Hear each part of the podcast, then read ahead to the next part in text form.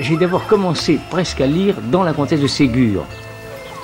Les premiers livres de la comtesse de Ségur, les mémoires d'un âne, les aventures de Sophie, me faisaient rencontrer des enfants pareils à ceux que j'avais l'habitude de voir autour de moi, ou à peu près semblables. Pour moi, c'est un monde, la comtesse de Ségur. Quand on me met sur la comtesse de Ségur, euh, on ne peut pas m'arrêter. La comtesse de Ségur, sans manière. Une émission de Mathieu Garrigou-Lagrange et Anne-Laure Chanel avec l'équipe de la Compagnie des œuvres. Premier épisode, l'effet comtesse. Avant d'entrer dans la biographie aux épisodes 2 et 3, avant d'évoquer l'écrivaine à l'épisode 4, avant d'approcher son inconscient au cours de l'épisode 5, entrons doucement dans son univers avec des témoignages de lecteurs et de lectrices qui parlent des impressions que ces livres leur ont laissées.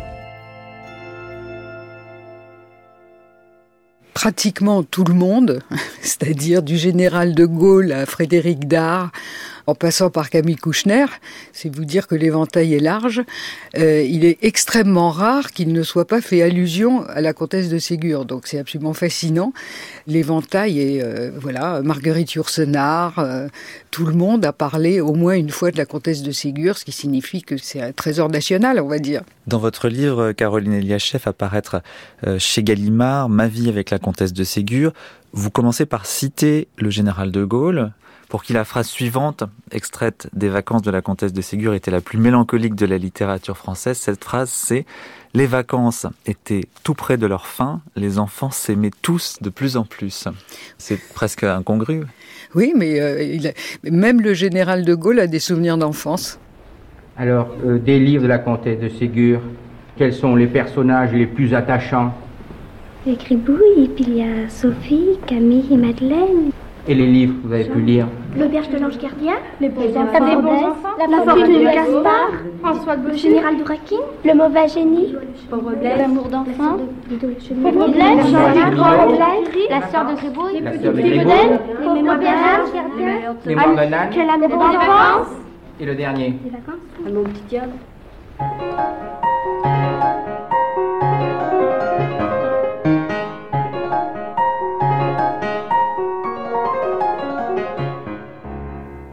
Graham Greene disait Ce sont les livres que l'on a lus enfant qui laissent dans le cœur la trace la plus profonde. Geneviève Brisac. Et je crois que c'est de ça qu'il s'agit. Les livres qu'on a lus enfant laissent un goût très particulier. Et quand on rouvre euh, Les Malheurs de Sophie, par exemple, tout revient, euh, tout revient à la, à la surface, tout redevient réel. On se retrouve euh, dans, dans l'état de l'espèce d'extase, de joie qu'on ressentait à l'idée de découvrir et puis de redécouvrir les personnages de la comtesse de Ségur à travers les différents livres. Quoi. C'est les premiers livres que j'ai non pas lus parce que euh, c'est mon père qui me les lisait pour m'endormir le soir. Mazarine Pinjot. Et donc euh, c'est les, les premiers livres que j'ai écouté lire, en tout cas dont je me souvienne précisément, mais qui ont vraiment accompagné et bercé euh, mes soirées euh, d'enfant. Et comme il y avait une vraie récurrence et qu'elle a quand même écrit un certain nombre de livres et que je pense les avoir quasiment tous écoutés, j'ai baigné dans l'atmosphère de la comtesse de Ségur euh, étant enfant.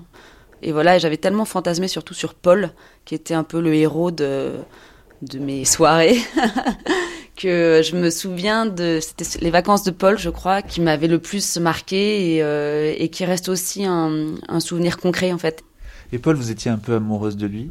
Ah oui, j'étais complètement amoureuse de lui. Ouais. Ce qui fait le plaisir, en particulier pour euh, la petite fille que, que j'étais, euh, et qui reste donc vivante quelque part en moi, c'est évidemment que les héros, en particulier des Malheurs de Sophie, sont très largement des héroïnes. Il y a aussi des petits garçons, bien sûr, puisqu'elle a mis en scène tous ses petits-enfants et qu'elle en a eu euh, des tripotés. Mais euh, il y a pour commencer, évidemment, Madeleine, Camille et Sophie, et Marguerite, auxquelles on s'identifie euh, pour commencer. Et d'abord Sophie.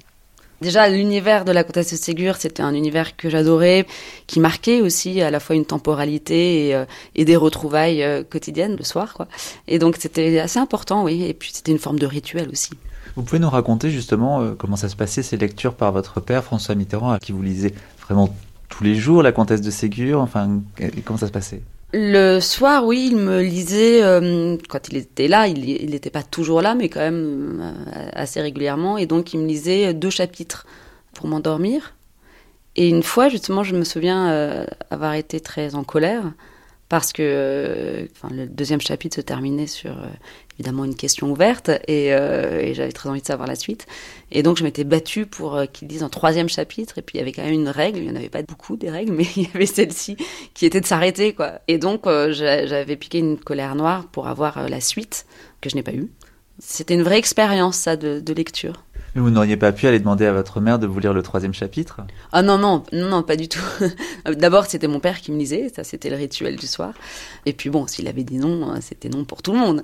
Euh, on avait les, livres, euh, je sais même pas si on les a achetés ou si on les avait pas déjà dans la famille. Enfin, c'est un peu euh, ce type d'ouvrage qui reste dans, les maisons, dans les, je sais pas, dans les héritages. Enfin, c'est des choses qu'on se passe un petit peu comme ça. Et donc, euh, ça faisait partie vraiment de l'univers de de mon enfance, quoi. Et puis c'est euh, la comtesse de Ségur, c'est tellement associé à quelque chose de l'ordre de l'enfance et, d'une intelligence de l'enfance, parce que c'est pas une, une, enfance neuneux ou, ou, infantilisante justement. Il y a vraiment quelque chose, je trouve, euh, d'une grande liberté en réalité chez cet auteur.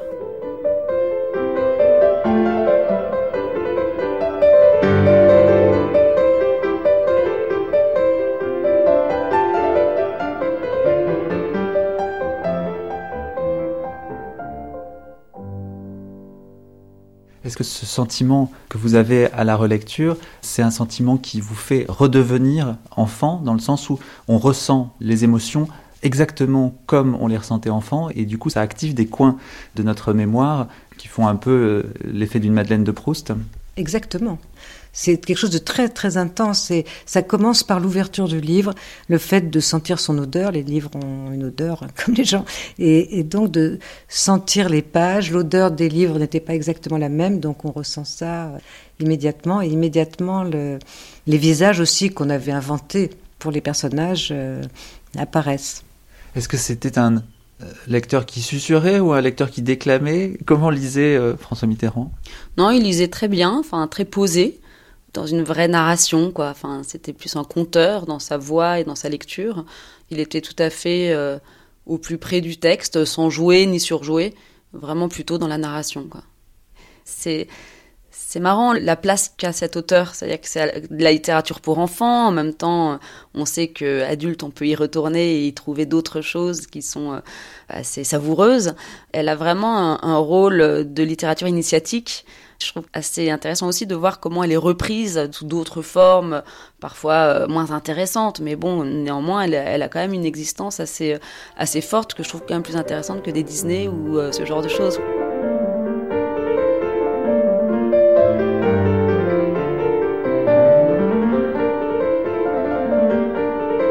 Tout était en l'air au château de Fleurville. Camille et Madeleine de Fleurville, Marguerite de Rosebourg et Sophie Fichini, leurs amies, allaient et venaient, montaient et descendaient l'escalier, couraient dans les corridors, sautaient, riaient, criaient, se poussaient. Les deux mamans, Madame de Fleurville et Madame de Rosebourg, souriaient à cette agitation, qu'elles ne partageaient pas mais qu'elles ne cherchaient pas à calmer. Elles étaient assises dans un salon qui donnait sur le chemin d'arrivée. Marguerite et Madeleine ramenèrent une brouette de mousse. Camille apporta quatre vases bien lavés, bien essuyés et pleins d'eau. Les quatre petites se mirent à l'ouvrage avec une telle activité qu'un quart d'heure après, les vases étaient pleins de fleurs gracieusement arrangées. Les dahlias étaient entremêlés de branches de réséda. Elles emportèrent deux dans la chambre destinée à leurs cousins Léon et Jean de Rugès, et deux dans la chambre du petit cousin Jacques de Trépy.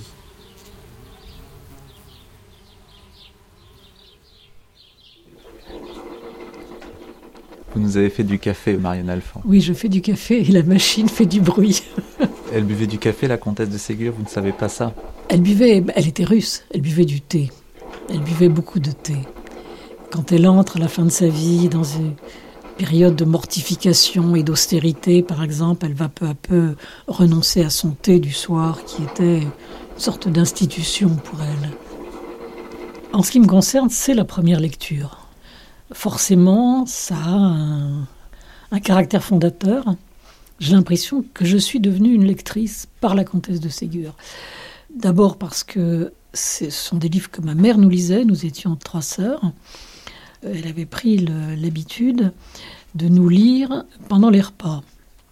Les déjeuners, peut-être pas, mais non, ben, elle attendait mon père. Donc, euh, peut-être à midi et le soir. Au fond, pour qu'on soit tranquille, pour qu'on mange, qu'on se tienne bien, etc., elle nous lisait. Voilà, c'était une soumission à elle, à sa, voix et à sa décision de, de s'arrêter. Par exemple, bon, maintenant c'est fini, euh, on verra ça ce soir ou demain. Donc une certaine frustration de ne pas maîtriser. Donc elle s'arrêtait quand le dîner ou le déjeuner était terminé voilà, Ou quand euh, elle avait envie de... Bon, elle trouvait qu'elle avait assez lu, par exemple. Il y avait une sorte d'enjeu qui était de, de devenir, de prendre la maîtrise de la lecture. Dès que j'ai pu euh, lire, ça a été une espèce de, de bonheur profond, et c'était la comtesse de Ségur. Mais du coup, vous avez lu dans votre tête autrement qu'avec le ton que mettait votre mère? Oui, sûrement, sûrement. J'ai pas de souvenir euh, de la façon dont elle nous lisait. Je pense qu'elle nous lisait assez bien. Mais c'est compliqué à lire La Comtesse de Ségur parce que ce sont des, des narrations dialoguées. Donc il faut faire des voix. Donc, est-ce qu'elle faisait euh, la voix du, général d'Orakine, la voix de, Moutier, des petites voix des enfants? Je ne sais pas. Euh, je sais que je voulais euh, devenir libre, que les livres soient, au fond, à moi. Un jour, la maman de Sophie l'appela pour lui montrer une charmante boîte à ouvrage que M. de Réan venait d'envoyer de Paris. La boîte était en écaille avec de l'or. Le dedans était doublé de velours bleu. Il y avait tout ce qu'il fallait pour travailler et tout était en or. Il y avait un dé, des ciseaux, un étui, un poinçon, des bobines, un couteau, un canif, de petites pinces, un passe-lacet. Dans un autre compartiment, il y avait une boîte à aiguilles, une boîte à épingles dorées, une provision de soie de toutes couleurs, de fils de différentes grosseurs, de cordons, de rubans, etc.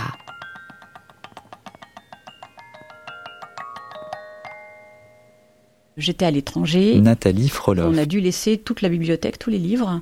Parce qu'en en fait, j'ai habité sept ans en Iran et la dernière année, on a vécu pendant la Révolution. Euh, c'est un petit peu comme l'histoire de Persépolis de Benjamin de Satrapi. C'est exactement la même histoire.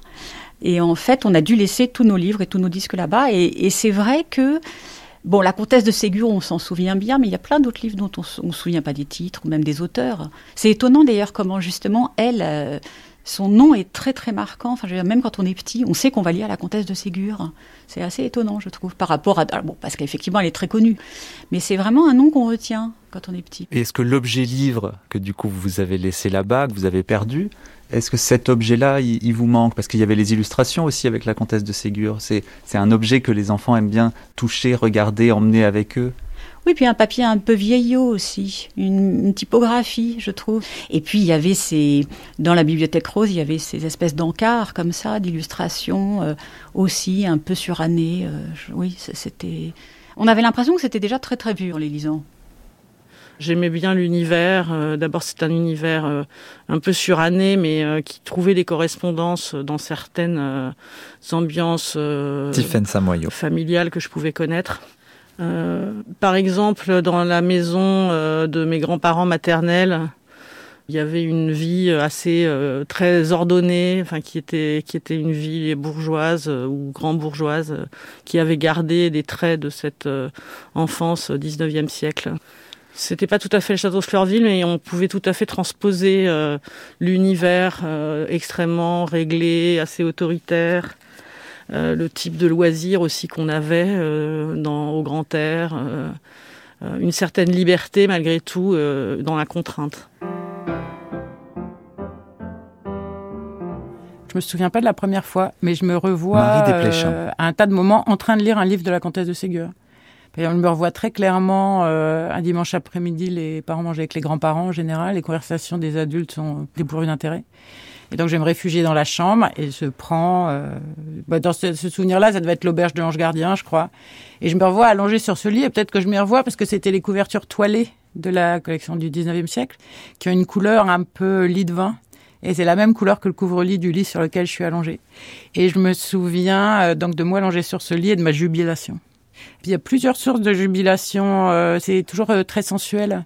Alors, soit ils mangent des choses incroyables, par exemple, et il y a des descriptions de repas, et voilà. Soit, euh, quand vous parlez des jouets, les jouets sont toujours décrits. Par exemple, si vous avez une poupée, vous avez la description du trousseau, de sa maison. Si vous avez un jardin, vous avez les noms des fleurs. Voilà. Et la jubilation, elle vient en bonne partie de ça. Mais votre mère, elle trouvait ça bien parce que elle avait peut-être peur aussi euh, de vos lectures, peut-être qu'elle les surveillait un petit peu. Ah non, pas du tout. Alors là, chez moi, ils ont personne n'a jamais rien surveillé. On prenait ce qu'on voulait, et quand on prenait des trucs qu'il fallait pas qu'on prenne, euh, on les cachait. On, savait très bien à un moment qu'on se disait ah celui-là, j'aurais pas dû le prendre, autant qu'il le trouve pas dans ma chambre. Ça m'est arrivé plusieurs fois. Donc je me suis quelquefois fait attraper, mais en fait, non, on avait absolument libre accès à tout ce qui était sur les rayonnages. C'est pour ça que la comtesse de Ségur, le fait de le lire et de la lire souvent, c'est un vrai choix. C'est vraiment y revenir, mais c'est pas parce qu'il y avait que ça où j'aurais été cantonnée à ça puisque je me souviens que, je sais pas, à l'époque, je peux lire Anatole France ou euh, tout ce qui me tombe sous la main. Ce sont des livres que j'ai dû lire toute mon enfance. Ah bah, l'odeur de l'enfance, l'odeur des, tilleuls euh, dans les jardins, l'odeur, les odeurs qu'on respirait chez ses grands-parents. L'odeur des, draps, par exemple, dans les chambres. Quand on vit, quand on, alors je ne sais pas quelles sont les, les odeurs des autres enfants, mais quand on a passé des vacances chez des grands-parents, il y a des odeurs d'enfance qui sont très puissantes, des odeurs justement de linge, de draps, qui sentent autrement que dans des, des draps euh, parisiens, des armoires qu'on ouvre qui, qui ont un parfum très différent, et puis des jardins, quoi. Je dis les tilleuls parce que les tilleuls, ça se passe, la plupart du temps, ça se passe l'été. Les vacances, c'est pour ça que c'est un livre très très marquant, parce qu'il est imprégné par cette dimension des vacances qui est fondamentale pour l'enfance. C'est un titre génial.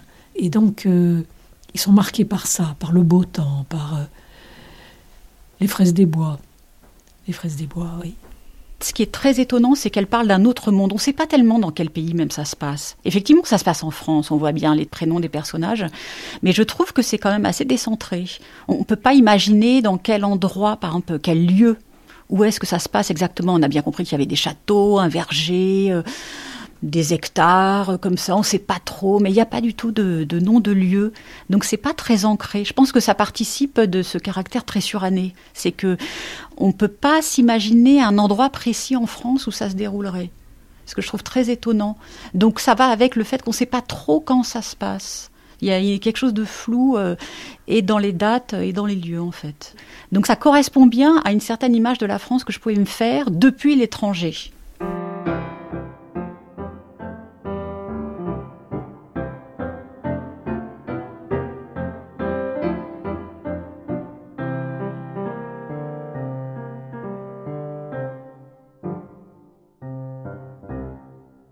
Michel Zinc, est-ce que vous avez le sentiment que la comtesse de Ségur fait partie aujourd'hui de, l'imaginaire français ou de l'imaginaire littéraire français? Il me semble que ce n'est plus tellement le cas, ou beaucoup moins le cas enfin dans ma jeunesse, moi je suis vieux, mais même que dans la jeunesse de mes enfants, vous me direz, mais mes enfants, euh, ils ont entre 40 et 50 ans, hein. mais mes petits-enfants, dont certains au moins appartiennent à un milieu plus proche de celui de la comtesse que n'était le mien quand j'étais enfant, eh bien, ils n'ont pas été de grands lecteurs de la comtesse de Ségur. Pourtant, euh, déjà dans mon enfance, le monde n'était plus celui de la comtesse de Ségur. Et d'ailleurs, ma mère, qui avait des principes démocratiques et qui en plus avait le sentiment que nous n'étions pas euh, les comtes d'Orvillet, de très très très loin, était inquiet de voir la passion avec laquelle je lisais la comtesse de Ségur. Et elle me disait, tu sais, si tu avais vécu au temps de la comtesse de Ségur, tu aurais été le petit garçon du jardinier et pas le petit garçon du château. J'aurais été pauvre Blaise, en somme.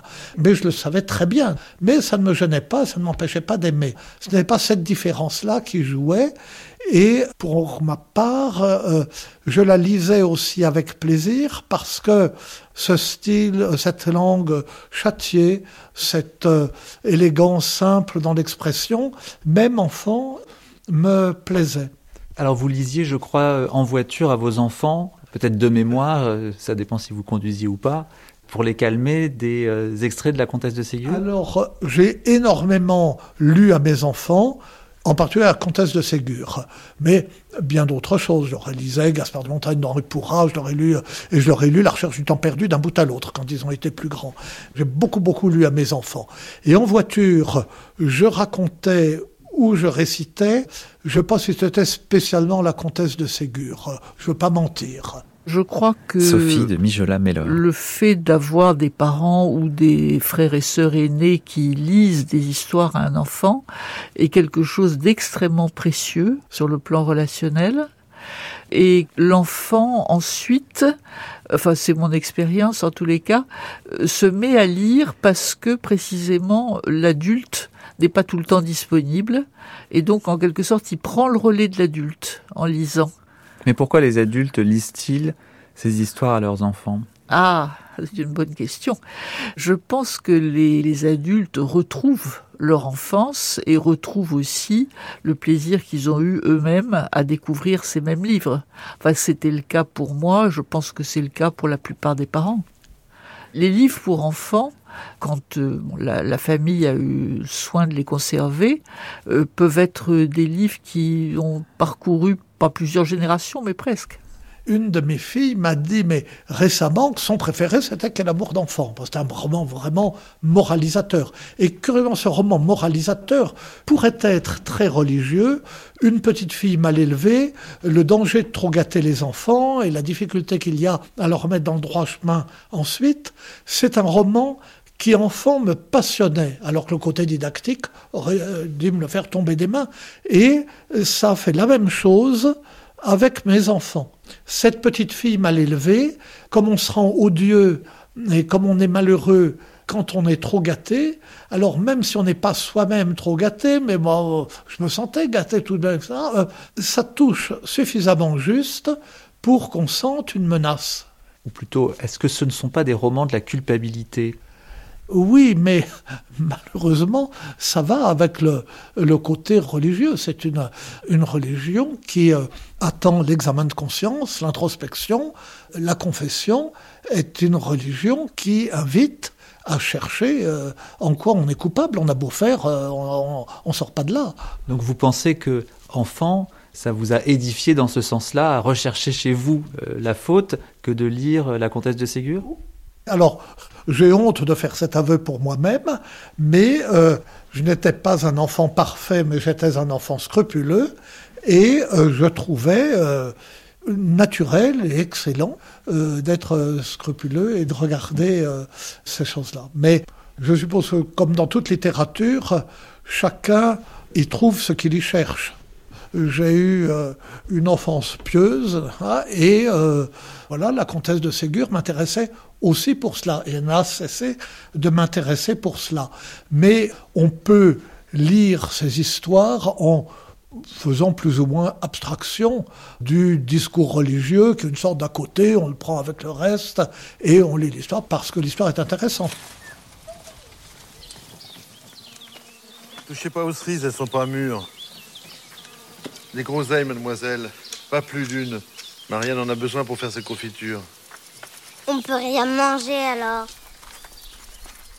C'est comme un retour aux origines, c'est comme un retour aux racines, c'est un, c'est une espèce de patrie, ce monde de la comtesse de Ségur, ce, ce château des Nouettes ou ce château de Fleurville, c'est, c'est-à-dire je retourne chez moi, je retourne, alors je redeviens enfant peut-être, mais je retrouve ce par quoi j'ai commencé. J'ai commencé à lire, j'ai commencé à, à construire quelque chose qui est un, une passion de la lecture, qui est un élément, je pense, constitutif de ma, de ma vie, de mon histoire. Donc, c'est un plaisir qui évolue.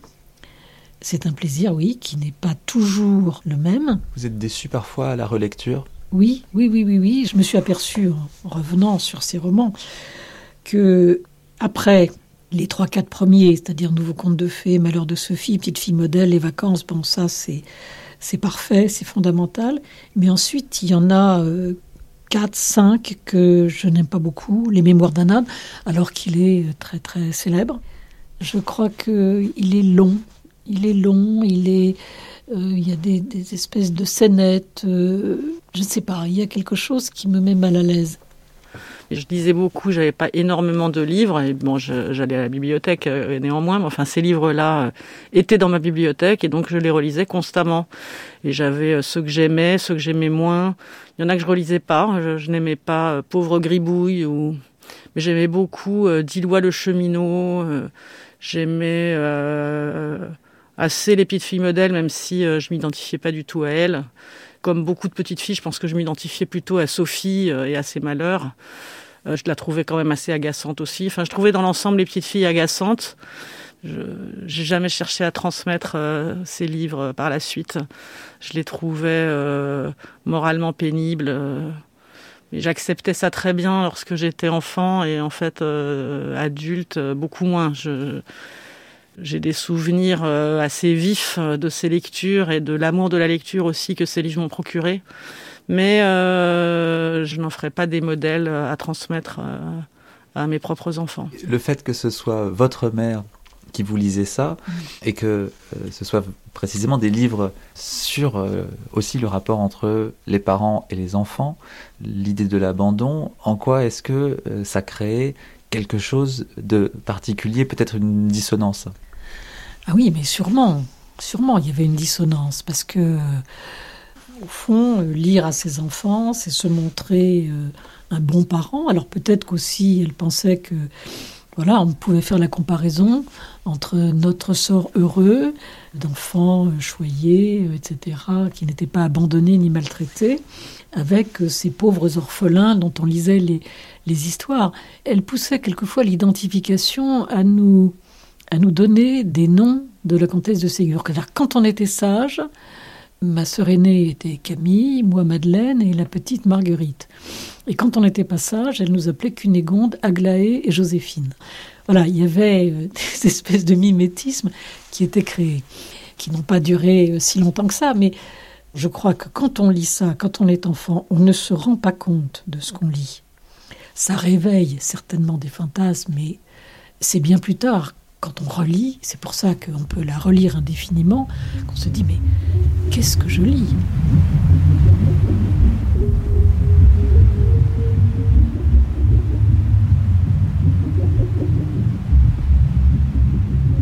Les enfants étaient en vacances et tous avaient congé. Les papas et les mamans avaient déclaré que pendant six semaines, chacun ferait ce qu'il voudrait du matin au soir, sauf deux heures réservées au travail. Le lendemain de l'arrivée des cousins, on s'éveilla de grand matin. Marguerite sortit sa tête de dessous sa couverture et appela Sophie, qui dormait profondément. Sophie se réveilla en sursaut et se frotta les yeux. Quoi? Qu'est-ce? Faut-il partir? Attends, je viens. En disant ces mots, elle retomba endormie sur son oreiller. Marguerite allait recommencer lorsque la bonne qui couchait près d'elle lui dit Taisez-vous donc, mademoiselle Marguerite, laissez-nous dormir. Il n'est pas encore 5 heures, c'est trop tôt pour se lever. Jean et Léon coururent à la maison, allèrent frapper à la porte de leur cousine Camille et Madeleine qui les attendaient et qui leur ouvrirent avec empressement. Ils se demandèrent réciproquement des nouvelles de leur nuit et descendirent pour courir à leur jardin et commencer leur cabane. En approchant, ils furent surpris d'entendre frapper comme si on clouait des planches.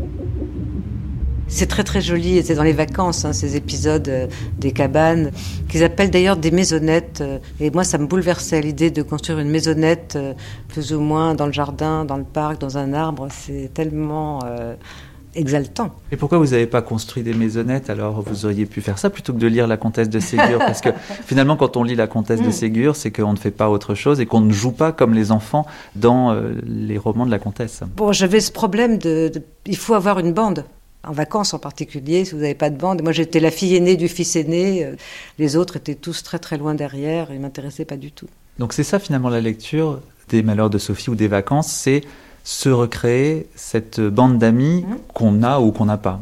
Oui, et puis en plus, euh, comme elle le dit d'ailleurs, c'est plus intense. Euh, quand on a déjà un esprit réflexif, un peu euh, de rêveuse, qui était mon cas, c'est, c'est plus intense ce qu'on vit à travers les histoires que ce qu'on vit en vrai, qui est toujours un peu quelconque. Je pense que les enfants très solitaires ou sauvages comme ça ont du mal à, à jouer avec les autres, euh, surtout quand ils sont, dans mon cas, plus petits et tout ça, et donc développent un genre de, maladresse aussi dans la relation. Et donc c'est bien plus agréable d'avoir comme amis euh, tes amis imaginaires que sont euh, Sophie ou Madeleine ou, Camille, etc. Parce qu'au moins euh, cela ne vous déçoivent pas. Il s'agissait maintenant de meubler les maisons. Chacun des enfants demanda et obtint une foule de trésors comme tabourets, vieilles chaises, tables de rebut, porcelaine et cristaux ébréchés. Tout ce qu'ils pouvaient attraper était porté dans les maisons. À la fin des vacances, elles étaient devenues de charmantes maisonnettes. L'intervalle des planches avait été bouché avec de la mousse, au dedans comme au dehors. Les fenêtres étaient garnies de rideaux. Les planches qui formaient le toit avaient été recouvertes de mousse, rattachées par des bouts de ficelle pour que le vent ne l'emportât pas. Le terrain avait été recouvert de sable fin. Quand il fallut se quitter, les cabanes entrèrent pour beaucoup dans les regrets de la séparation. Mais les vacances devaient durer près de deux mois, on n'était encore qu'au troisième jour et l'on avait le temps de s'amuser. Sophie a quatre ans à peu près au début. Et bon, les enfants à qui on lit la comtesse Ségur aujourd'hui sont probablement un peu plus âgés, mais on me l'a fait découvrir très tôt. Donc il y a une espèce d'identification spontanée. L'enfant qui lit euh, devient finalement une partie des enfants dont il est question dans l'histoire on se sent comme les amis de Sophie, de Paul, de tous ces enfants. On, a envie en fait de jouer avec eux. Et en se disant que là, on va peut-être être un peu protégé, mais je trouve que c'est pas si sûr parce qu'effectivement, Sophie, ça marche pas du tout. C'est tellement terrible ce qui lui arrive, et on n'arrive pas à savoir si c'est vraiment elle qui a un très mauvais caractère ou si c'est autre chose. Et à la fin, est-ce que vous pensez aujourd'hui que c'est elle qui a un très mauvais caractère? Je trouve qu'elle est tellement seule. Je trouve que c'est pas ça. J'allais presque dire, elle est laissée à l'abandon. Et on a le sentiment qu'elle fait un petit peu des bêtises parce que il lui manque en fait de l'amour. Moi, je dirais ça. On imagine au début que sa mère serait justement, parce qu'après elle va la perdre, que sa mère serait très protectrice, bienveillante, et en fait elle est, elle est pas là. D'une certaine manière, elle n'est pas là. Donc euh, Sophie s'occupe de manière très inventive. Elle a toujours plein d'idées. Enfin, je trouve ça extraordinaire, toutes les idées qu'elle a. Enfin, il faut y penser quand même à tout ce qu'elle fait. Mais dans les faits, je trouve qu'elle est quand même vraiment, oui, il y a une forme de tristesse du personnage. D'abord, elle a une histoire familiale qui est dramatique et, au demeurant, d'ailleurs, il y a un double sens quand on dit les malheurs de Sophie. Pour commencer, c'est les bêtises euh, qu'elle fait, qui enthousiasment n'importe quel enfant. Et puis, il y a ce qui lui arrive aussi, qui est atroce euh, et qui est une deuxième forme de malheur euh, de la vie réelle. Francis Marcoing. Je pense qu'elle est indéniablement une victime euh, aussi, puisque elle est deux fois victime, puisque sa propre mère, Madame de Réan, à mon avis, j'ai du mal. Certains l'ont vu comme un modèle de mère. Moi, j'ai du mal, j'ai toujours eu du mal à voir comme un modèle de mère, parce que certes, il y a des moments d'affection où elle s'occupe de la fille, mais enfin, euh, il y a énormément de provocation aussi, beaucoup de punitions. Il y a quand même une certaine une dureté aussi qui fait finalement euh, on ne la regrette pas. Quand elle meurt dans un naufrage, on s'en débarrasse et personne ne la pleure. Bon, ensuite elle va avoir une marâtre. Alors si elle est elle est clown aussi par résistance un petit peu. Mais finalement, quand on regarde les bêtises qu'elle fait, ça ne dépasse pas euh, le cadre à peu près euh, habituel de bêtises que peuvent faire des tas d'enfants. C'est un personnage tellement hors norme d'une certaine manière.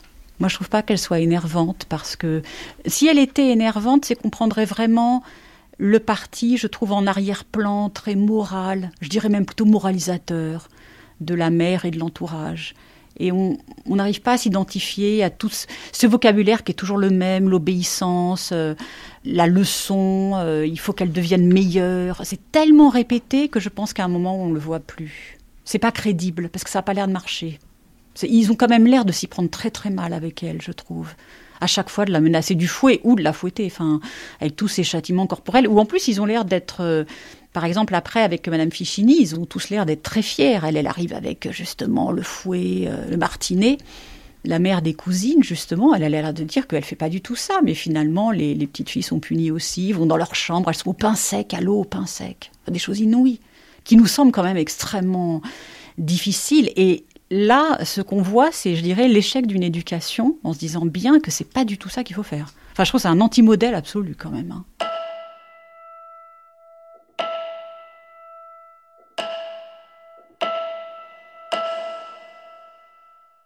On voit bien qu'elle est encore vraiment trop petite pour être vraiment encore quelqu'un. On lui voit pas du tout d'avenir à Sophie, d'une certaine manière. On, on l'imagine pas du tout adulte.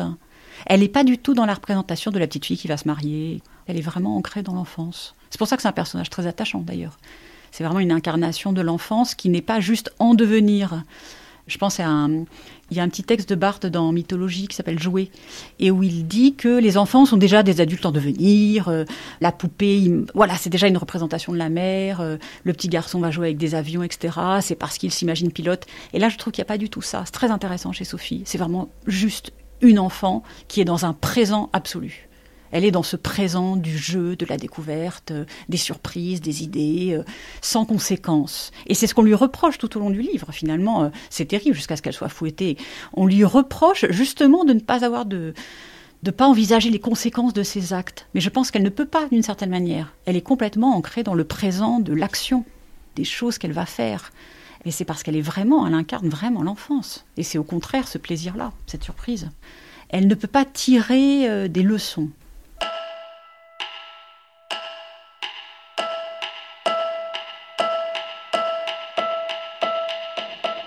Sophie aimait les bêtes. Elle avait déjà eu un poulet, un écureuil, un chat, un âne. Quelle bête pourrais-je donc avoir? demanda-t-elle un jour à sa maman. J'en voudrais une qui ne put pas me faire de mal, qui ne put pas se sauver et qui ne fut pas difficile à soigner. Madame de Réan riant. Alors, je ne vois que la tortue qui puisse te convenir.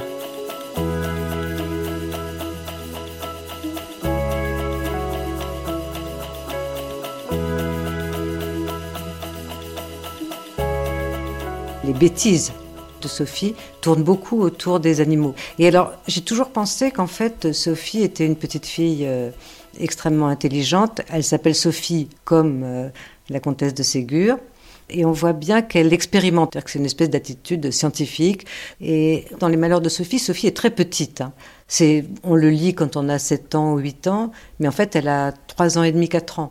Quand on lui donne un poisson Enfin, on lui donne parce qu'en fait, elle, a que ça sous la main. Donc, comme elle veut faire des expériences, ben, elle a un poisson, elle le sale. Comme elle le sale, elle le coupe en morceaux. Après, elle essaye de faire croire que les poissons se sont battus et se sont coupés en morceaux. Évidemment, ça passe pas, mais l'idée n'est pas si mauvaise. L'abeille ou la guêpe, c'est la même chose. Enfin, il s'agit toujours de couper en morceaux. Hein. Marianne Alphand, vous avez un chien ici. On l'a peut-être entendu ronronner au cours de cette émission. Je ne sais pas si les chiens ronronnent d'ailleurs, mais lui il ronronne un peu. Il fait des petits bruits, oui. Il fait des petits bruits quand il est, quand il est couché dans son espèce de, panier. Alors, les, animaux. Les enfants ont des animaux, mais souvent ils s'en occupent mal. Ils les font souffrir, les animaux. Dans les malheurs de Sophie, n'en parlons pas, puisqu'elle n'arrête pas de couper les pattes des mouches, de couper des abeilles, de couper des petits poissons. Tous les enfants font ça. Est-ce que tous les enfants font ça Moi, je crois que je l'ai jamais fait. C'est mauvais signe quand les enfants maltraitent les animaux. On dit ça, que c'est mauvais signe. Donc, euh, en croyant donner un bain à la tortue, ils la noient. Ils se font griffer par des animaux. Ils s'occupent mal des petits oiseaux apprivoisés. les oiseaux s'envolent et sont euh, mangés par d'autres oiseaux. Alors, les chiens sont des chiens, euh, sont des chiens de chasse beaucoup dans les châteaux.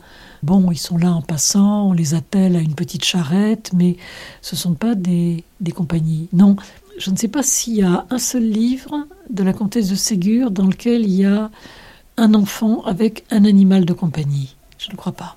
La compagnie de l'enfant, c'est l'autre enfant.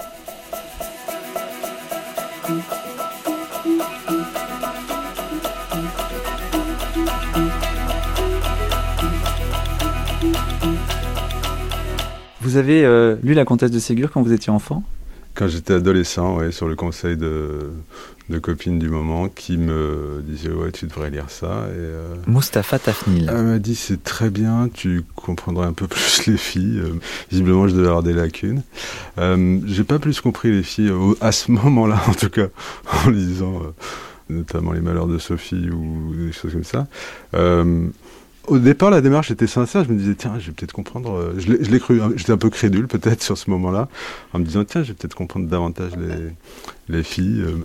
Euh, j'avais, euh, disons, le sentiment que à peu près tout le monde avait comme ça en, survolant, c'est-à-dire quelque chose de, de, joli, de mignon, de, gentil. J'ai jamais lu La Comtesse de Ségur. Euh, c'était, euh, il y avait une forme de repoussoir pour moi parce que c'était la littérature de ma sœur, de mes cousines. Didier Morel. Et donc moi, étant garçon, dans les années, début des années 70 et c'est impossible de lire la, enfin, être surpris en train de lire un livre de la bibliothèque rose déjà c'était pas formidable entre copains, mais en plus la comtesse de Ségur, alors là c'était la risée dans les cours d'école. Non, le seule lecture que j'avais en cachette c'était Fantomette, donc une des rares héroïnes féminines de l'époque euh, que je lisais parce qu'il y avait un côté masqué, tout ça, mais je m'en vantais pas auprès de mes copains. Donc, euh. La comtesse de Ségur, pour moi, c'est les malheurs d'une petite fille. C'est vrai que quand on a un garçon, on n'a pas envie de les connaître parce qu'on les fait subir déjà à sa petite sœur. Donc, euh, c'est quelque part être doublement culpabilisé. Tu vas vraiment au cabinet? Tu es trop curieux, Paul. Tu me donnes la migraine. Paul, il, a tout le temps raison. Enfin, c'est Geneviève Brisac. vraiment chiant. c'est le... un garçon, quoi. Ouais, ça me fait un garçon. Et euh, non, non, il est très casse-pied. Bon, alors après, comme il va disparaître dans le naufrage, bon, je. je On lui pardonne pour ça. On le déteste moins. J'étais très contente, très soulagée qu'il y ait enfin des héroïnes dont on vive la vie de l'intérieur, où l'identification soit possible. Alors que quand je lisais euh, Jules Verne, j'avais lu tout Jules Verne. Mais dans Jules Verne, il n'y a que des garçons. il y a de temps en temps une femme, mais euh, elle est en général assez bête. Enfin bon. Et comment sont-elles représentées, ces petites filles? Elles sont diversement courageuses ou, euh, ou, craintives selon leur personnalité, mais dans l'ensemble, elles y vont. Et dans l'ensemble, elles sont surtout aventureuses, curieuses et, et gourmandes. Mais quand même, quand il faut construire une cabane, euh, c'est les garçons qui construisent la cabane et puis c'est les filles qui aident à construire la cabane. Bah, ça peut pas y échapper. Hein. Il faudra attendre quelques générations. C'était très mal vu. Je pense que des garçons auraient adoré, enfin beaucoup, pas tous, d'abord il y a des garçons qui n'aiment pas lire pour commencer, donc je pense qu'il y a beaucoup de, garçons qui auraient adoré lire euh, Les Malheurs de Sophie ou La Comtesse de Ségur en général, mais qui n'avaient pas le droit de le faire parce que déjà Bibliothèque Rose, euh, pas terrible pour les garçons. Et puis parce que, euh, ça je l'ai revu après en écrivant des histoires euh, d'une petite fille qui s'appelle Olga. Alors aujourd'hui ça change un peu, je pense, avec la réflexion autour du genre, mais jusqu'à il y a très peu de temps, il était hors de question pour un petit garçon de lire des histoires de filles sans se faire moquer de lui ou faire des remarques. Et je me souviens d'une classe avec laquelle je lisais des histoires d'Olga. Il y a un petit garçon qui a dit Moi, je refuse de lire des histoires d'Olga, mais j'ai inventé un autre personnage, c'est un garçon, il s'appelle Oleg, et le livre est bleu. Donc il avait compris tous les stéréotypes du genre, et euh, ça c'était très bien. Il y a des interrogations sur le genre dans La Comtesse de Ségur, ou c'est de toute façon euh, enfin, complètement hors du champ euh, oh Oui, je crois. Oui, c'est franchement pas du tout le sujet. Les, les filles sont des filles, les mères sont des mères, les pères de toute façon sont pas là quand ils sont pas morts. En plus, comme il s'agit de, l'intérieur de la maison, enfin de, la vie domestique, hein, elles sont souvent veuves. Et si elles sont pas veuves, elles vont pas tarder à l'être. C'est quand même un univers euh, très très féminin.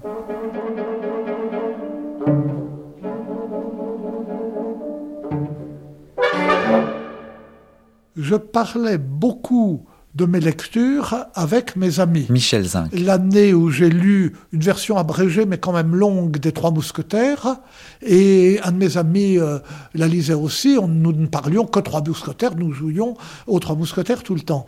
De même pour d'autres euh, livres. Et je ne suis pas sûr d'avoir parlé de la comtesse de Ségur à mes amis ou avec mes amis. Ce n'était pas un sujet de conversation littéraire entre nous je ne me cachais pas pour le lire. C'était quelque chose qui était important pour moi, donc, où je n'éprouvais pas le besoin d'en parler, où je savais que mes amis ne l'avaient pas lu, ou que ça ne leur plairait pas, mais ma mère était étonnée de voir à quel point ça me plaisait. C'était peut-être pas, déjà à cette époque, un goût tellement répandu. Quand j'ai essayé de lire La Comtesse de Ségur à mon petit-fils, ça a été un, un bide. J'ai senti qu'il n'accrochait pas j'ai pas voulu lui imposer ça plus longtemps. Je crois que j'avais commencé, il était assez petit, j'avais commencé par les malheurs de Sophie, mais au fond, les malheurs d'une petite fille, euh, peut-être que ça ne lui parlait pas spécialement. J'ai peut-être fait un mauvais choix. J'avais essayé peut-être de lui lire le début de ce qui est peut-être mon livre préféré, qui est L'Auberge de l'Ange Gardien, avec les deux enfants abandonnés sous un arbre, Moutier, euh, le soldat qui est avec son chien, euh, qui les trouve et qui va euh, finalement les, les amener dans un village où ils vont être recueillis par une aubergiste. Mais j'ai senti que ça l'ennuyait. Est-ce que votre mari a lu La Comtesse de Ségur? Non, je crois pas, très peu. Un cousin Un père? Euh, Je cherche. je pouvais m'identifier à des personnages de filles. Par exemple, il y a un roman de la Bibliothèque Rose, beaucoup plus récent, qui date de juste avant la guerre, 39 ou 40, euh, s'appelle Entrer dans la danse, de Colette Vivier, que j'ai adoré. Alors là, mes petits-enfants, une de mes petites filles en particulier, adore aussi. C'est notre euh, référence euh, littéraire commune. Et enfin, on en a d'autres, mais celle-là en particulier. Et Entrer dans la danse, c'est le journal d'une petite fille, bonne élève, un peu solitaire, qui est en sixième. Et je m'identifiais totalement à cette petite fille.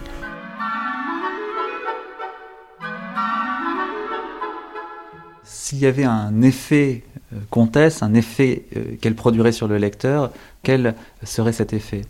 C'est un effet de une espèce de goût de, de goût pour la vie, je crois. C'est il y a une c'est le goût pour la vie qu'ont les enfants, c'est-à-dire tout est passionnant, tout est enthousiasmant, euh, on saute, on court, on joue et je crois que c'est ça qu'on retrouve immédiatement cette cet enthousiasme en fait une joie de vivre.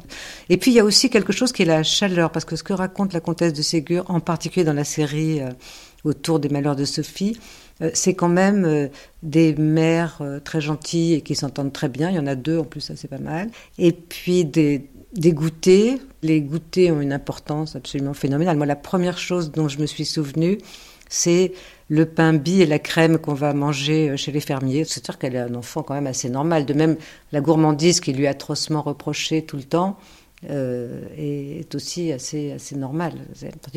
L'épisode de la pâte de fruits, enfin de la boîte de pâte de fruits, ce qui est assez drôle, c'est que je crois qu'on lui on livre à sa mère, Madame de Réan, énormément de boîtes de fruits confits, euh, une quantité affolante.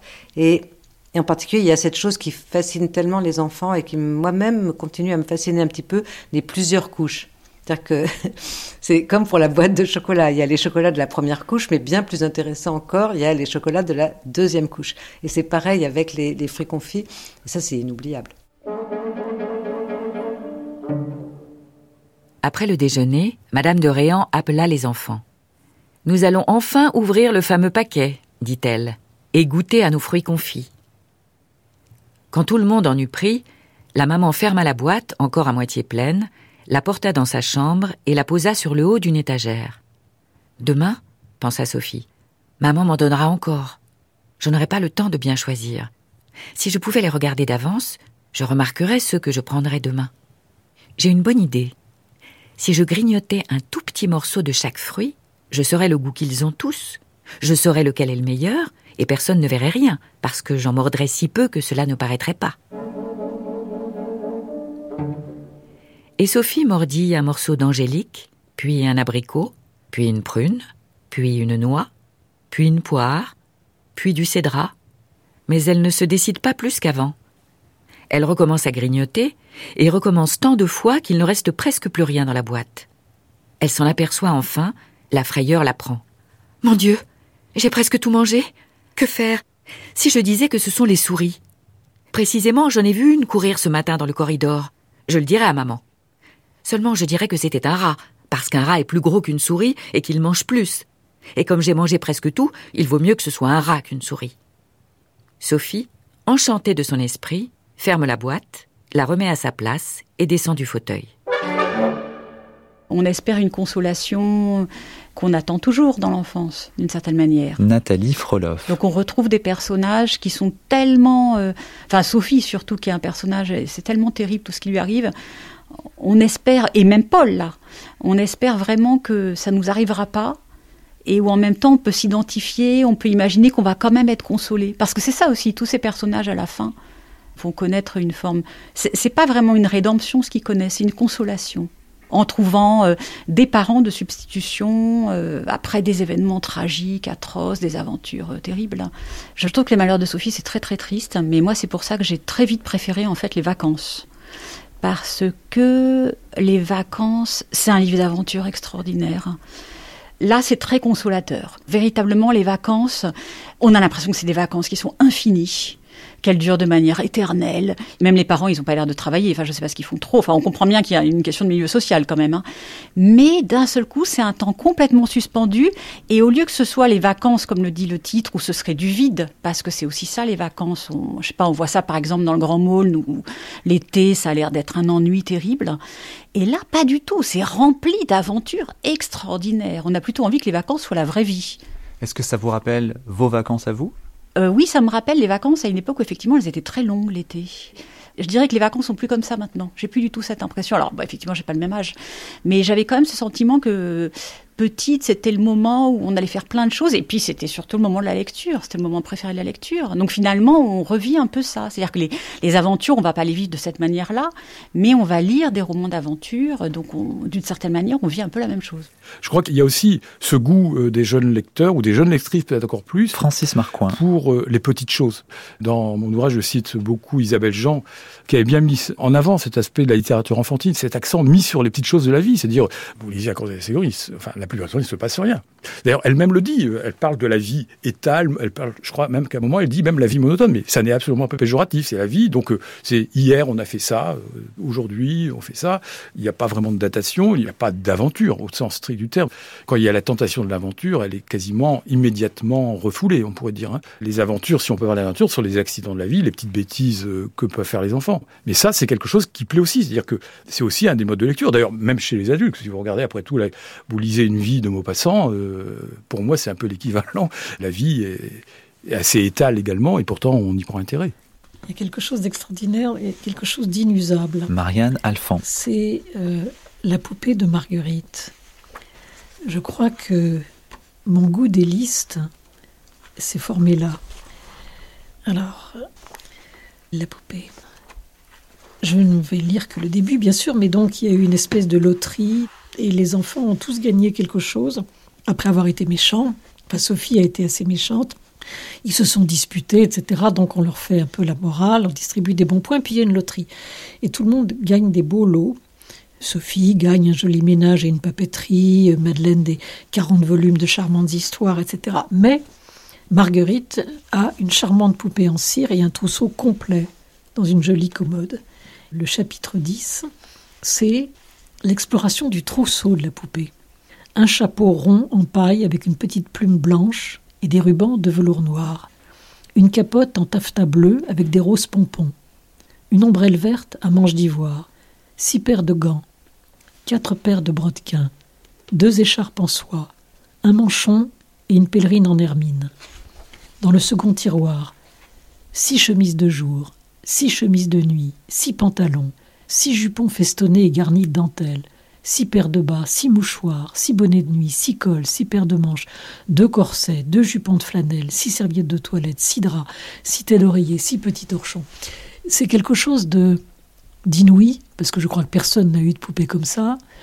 Euh, ça reflète peut-être davantage le trousseau d'une petite fille que le trousseau d'une poupée, mais cet inventaire après ça, il y a les robes, une robe en mérinos écossais, une robe en popeline rose, une robe en taffetas noir, une robe en étoffe bleue, une robe en mousseline blanche. Il y a quelque chose d'impossible, il y a quelque chose de parfaitement euh, utopique, fantastique. C'est comme cette espèce de, de surabondance de paradis dont rêvent tous les enfants. Et je pense que ça crée pour toujours une espèce de d'addiction à la comtesse de Ségur. Quand on la lit, on va retrouver ça. C'est un trésor en fait. C'est un trésor, oui. Inépuisable. Pourquoi Camille, 8 ans, et Madeleine, 7 ans, sont-elles des petites filles modèles? À mon avis, parce qu'elles sont parfaitement heureuses. Archive Pierre. Et pourquoi le sont-elles? Parce que la différence de leur goût n'empêche pas leur parfaite union. Voilà une phrase qui peut servir à définir un couple parfait, non? Ainsi, Madeleine aime à lire ou à s'occuper de sa poupée, ce qui peut-être revient au même, tandis que Camille aime à sauter, à courir après les papillons. Mais si Camille a vraiment envie de courir, Madeleine quitte son livre avec joie et court. Et si Madeleine a brusquement envie de lire, Camille sacrifie gaiement son envie de sauter, car elle ne se quitte pas, leur vie est un jeu ininterrompu. Je cite Jamais on n'entendait une discussion entre Camille et Madeleine. Tantôt l'une, tantôt l'autre cédait au désir exprimé par sa sœur, autrement dit, cédait au désir de l'autre à tour de rôle, telle est la formule du bonheur.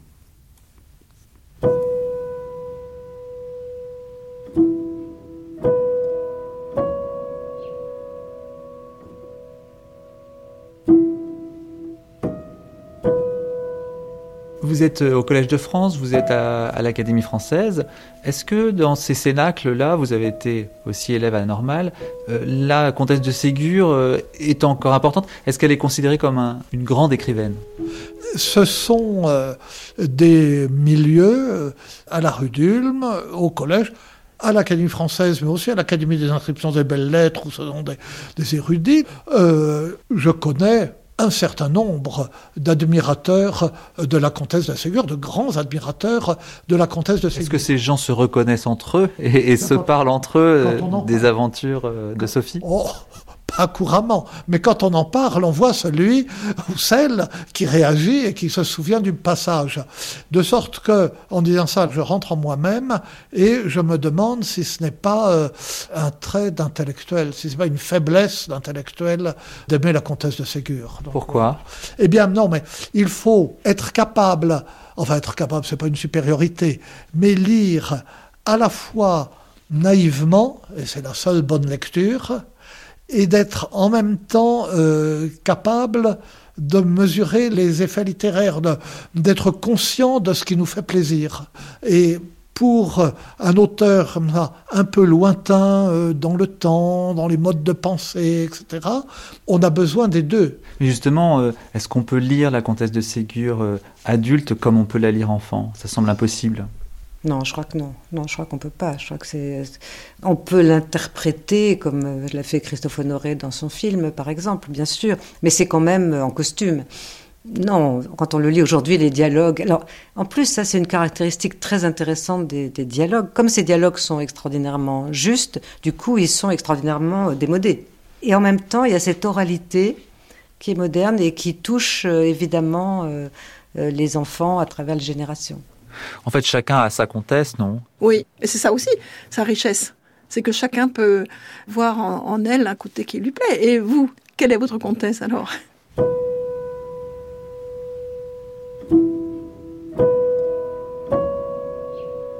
En demeurant un petit garçon, j'avais le plaisir de voir Paul, Madeleine, Sophie devenir des adolescents, de grandes personnes, se marier. Déjà, ces doux récits m'entraînaient à des rêves, éveillait en moi une inquiétude, me faisait pressentir un monde infini de sentiments, comme nous entendons la mer bien avant d'avoir atteint la dernière dune qui nous en sépare. Je me rappelle des mots qui m'émouvaient étrangement, tels que cette réponse de Sophie à Paul, qui après tant de voyages et de naufrages lui demandait si elle l'avait oublié. Oublié? Non. Mais tu dormais dans mon cœur et je n'osais pas te réveiller. François Mauriac, dans la robe prétexte.